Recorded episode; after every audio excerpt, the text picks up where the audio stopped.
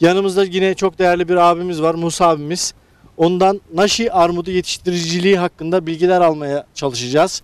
E, ve kendisinden de güzel bilgiler alacağımıza inanıyoruz. Abi hoş geldin. Hoş bulduk. Sizi bir tanıyalım Musa abi. Ee, ben Bardaçköy mahallesinde Musa Dede. Musa abi, e, naşi armudunu konuşacağız. E, Evet. Öncelikle ondan önce gerçekten çok güzel bir köyünüz var. E, Musa abi. Sağ olun. E, doğa harikası bir köy. E, oldukça da yeşillik, elma bahçeleri, ceviz bahçeleri ve naşi armudunu gördüm.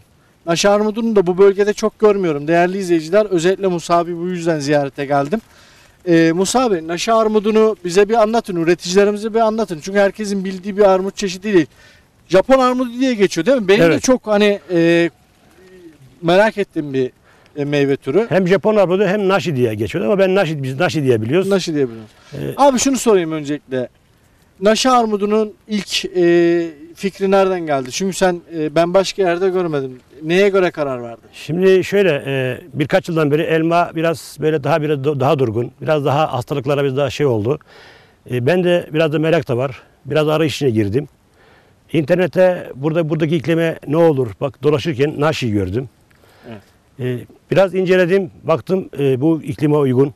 Uygun olunca da karar verdim. Ondan sonra elmaları tek komple yıktım. 5 dönüm bir yer burası. Evet. E tabi kolay olmuyor bu çiftçinin işi biraz biliyorsunuz. Biraz daha böyle şey ama Arayış içinde değil mi e, çiftçi? tabi. Başarmak, üretmek. Biz de başarı ben kendimi başarı diye hissediyorum. Öyle görüyorum. Tebrik ederim Musa abi. E, sözünüzü kestim. Çok özür diliyorum. Ama e, şöyle bir şey var. Hani elmadan para kazanamadık falan dediniz. E tabi zaman zaman üretici bazı ürünlerden para kazanamayınca alternatif ürünlere geçiyor. Değerli izleyicilerimiz Naş armudunu yani bölgede çok bizim de açıkçası bu bölgede e, çok gördüğüm bir meyve türü değil.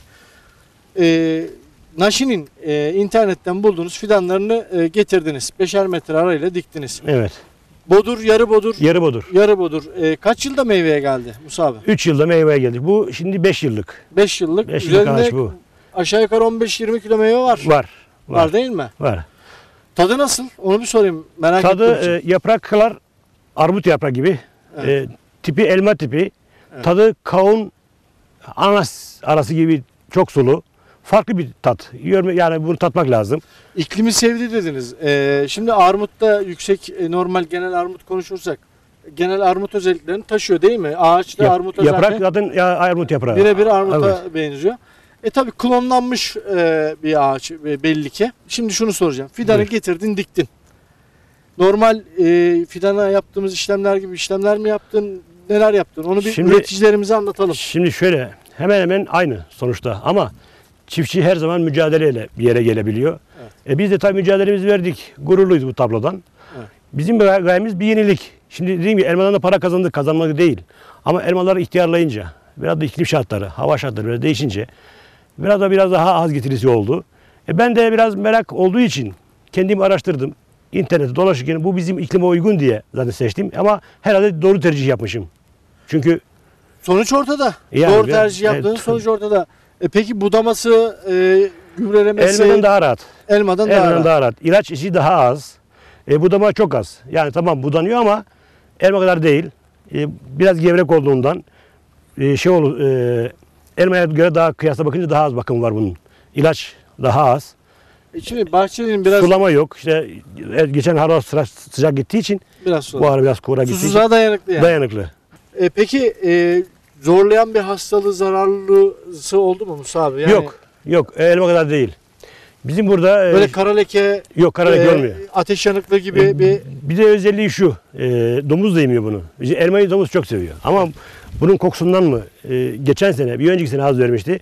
E, uğramıyor, domuz uğramıyor yani. Herhalde kokusundan tahminim. O bir avantaj yani bizim için. Dağ bölgesindeyiz ya. Evet. Sonuçta e, kurtaramazsın ama bunu yemiyor domuz.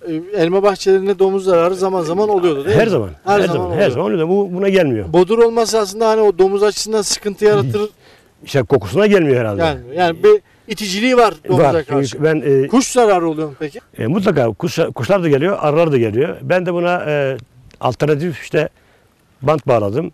Rüzgarda fırfır yapıyor. Aynen bir de e, naftalin. Okudum naftalin iyi geliyormuş yani koku yaptığı için.